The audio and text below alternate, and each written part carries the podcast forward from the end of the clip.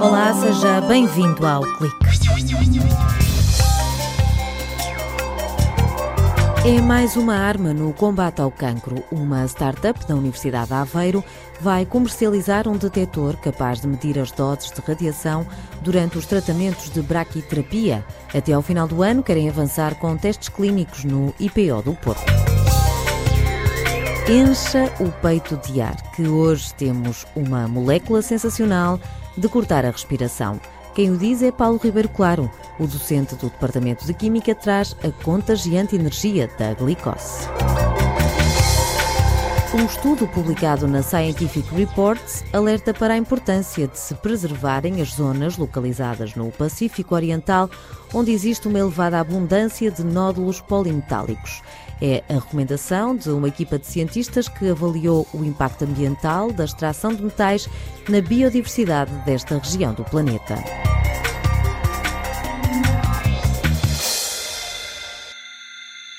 A fibra ótica não serve apenas para termos internet mais rápida. A tecnologia é usada em sensores de umidade ou de temperatura, mas também na área clínica, para tratar doentes com cancro da mama e da próstata através de fontes radioativas. O problema é que, atualmente, durante o tratamento de braquiterapia, não é possível controlar a quantidade de radiação que entra no corpo para destruir as células cancerígenas, como explica Luís Moutinho, diretor executivo da NuRise, uma startup da Universidade de Aveiro. Não há forma, até à data, de controlar a dose que está a ser dada no, no tumor e na região a tratar. Daí termos envolvido um dispositivo que tem por base fibras ópticas, com um diâmetro inferior a um milímetro, que é capaz de ser inserido no corpo através dos mesmos catetas que já são utilizados para hum, colocar o material radioativo no paciente e na zona a tratar. Hum, e assim conseguimos verificar se a dose que é suposto ser dada no, na região e no tumor é de facto aquela que está a ser dada. O detector de radiação criado pela NuRise vem colmatar a falta de controle de qualidade em tratamentos de braquiterapia. Com o dosímetro será possível medir a dose em tempo real e corrigir a radiação durante o tratamento, garantindo assim que a quantidade administrada é a mais correta. Para isso, a equipa da Universidade de Aveiro aperfeiçoou as soluções que existem no mercado. As tecnologias de fibra eram utilizadas para fazer dosimetria à superfície primeiros estudos relativamente a esta aplicação reportam há mais, desde há mais de 20 anos e eh, só no último ano é que chegou um primeiro dispositivo ao mercado só permite fazer dosimetria à superfície. Nós otimizamos todo o processo e desenvolvemos nova tecnologia para fazer dosimetria in situ no interior do corpo, para tratamentos de praquiterapia algo que ainda nenhum dispositivo no mercado é capaz de fazer e em tempo real. A tecnologia desenvolvida no Departamento de Física retrata bem as competências associadas ao mestrado integrado em Engenharia Biomédica, que este ano abre vagas pela primeira vez na Universidade de Aveiro. Mas para que o dosímetro chegue ao mercado e aos hospitais, há que dar passos firmes. João Veloso, investigador, docente e um dos fundadores da empresa, revela que durante os próximos meses vão fazer testes com fantomas. É um material que tem as mesmas características que o tecido humano em termos de efeitos de interação com a radiação. Logo, ele vai representar e vai simular um paciente e as características do paciente.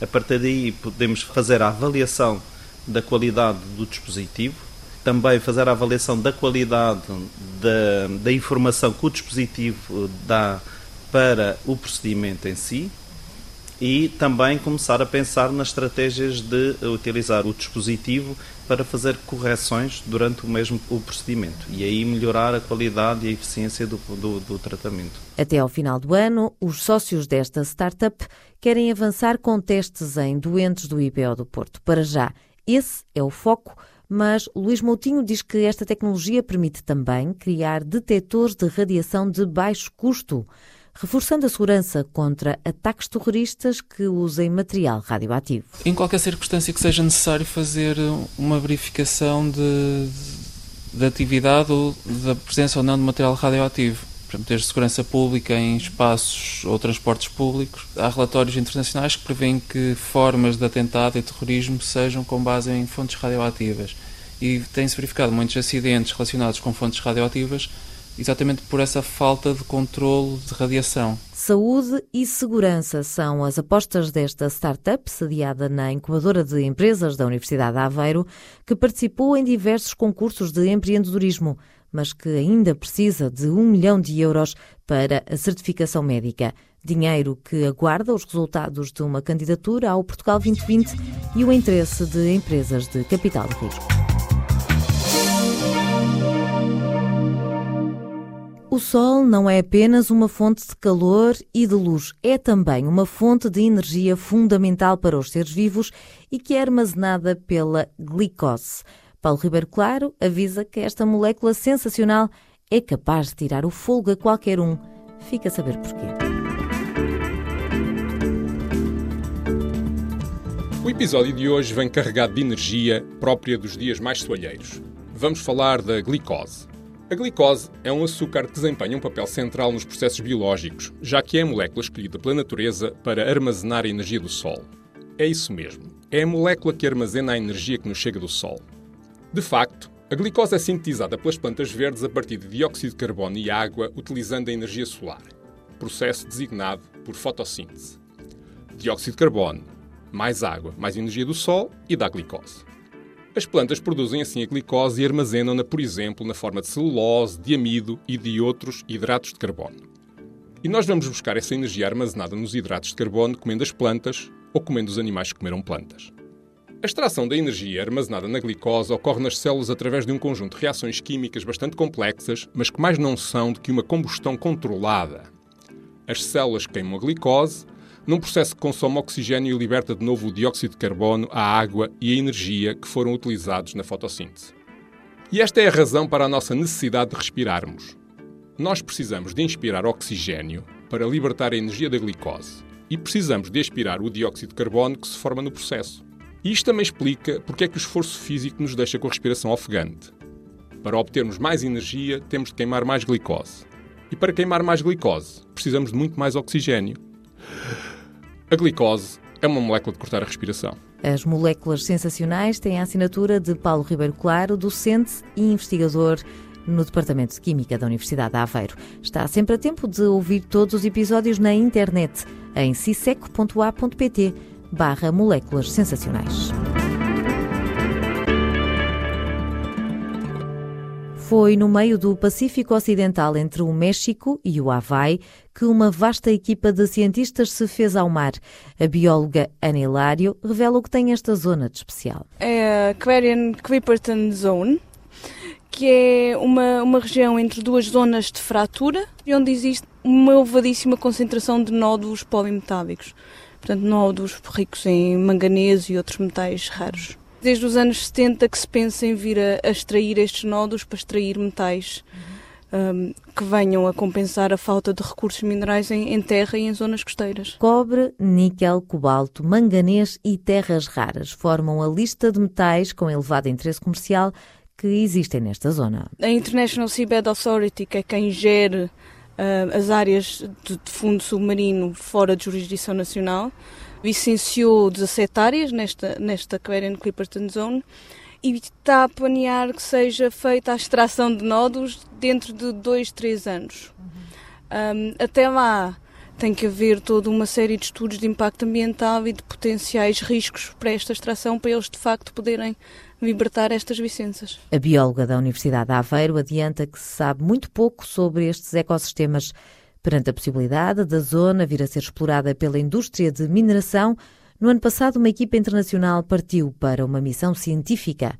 Estiveram a bordo de um navio alemão durante mais de dois meses para espreitar o que havia a 5 mil metros de profundidade.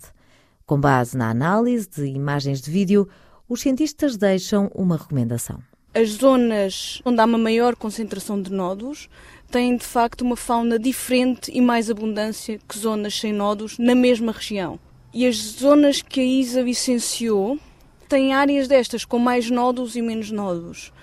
E a ISA, a International Seabed Authority, está a pensar, propor que cada área licenciada tenha áreas protegidas dentro dela própria. O que nós sugerimos é que estas áreas protegidas sejam de facto áreas com nódulos e não áreas eh, de sedimento fino. Os 40 investigadores de 11 nacionalidades que participaram no estudo alertam que sem uma cuidadosa estratégia de conservação haverá impactos negativos para a biodiversidade. É se imaginares um arado gigante no fundo submarino que recolhe todos os nódulos.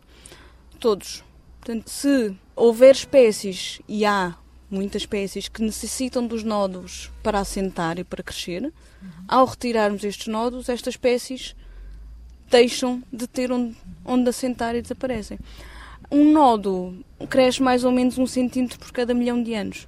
Portanto, um nódulo de 10 centímetros, que é um nódulo bonzinho, tem 10 milhões de anos. Portanto, não estamos a falar sequer num ecossistema que tenha grande capacidade de recuperação daí ser tão importante pensar em proteger. Ana Hilário diz que este trabalho, que contou com o contributo de especialistas das universidades de Aveiro e dos Açores, é apenas a ponta do iceberg, porque o estudo da biodiversidade ainda não está completo.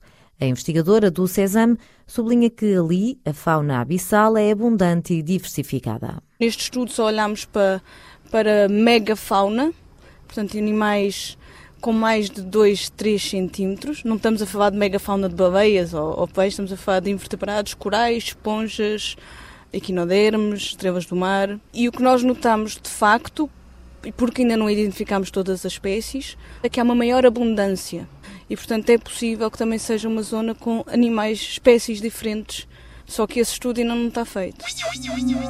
Todos os dados são públicos e os cientistas esperam agora que sejam tidos em conta por gestores políticos e pela indústria de mineração antes de avançarem com a exploração comercial nesta zona do Pacífico. É o ponto final no clique. Estamos de volta na próxima semana. Até lá.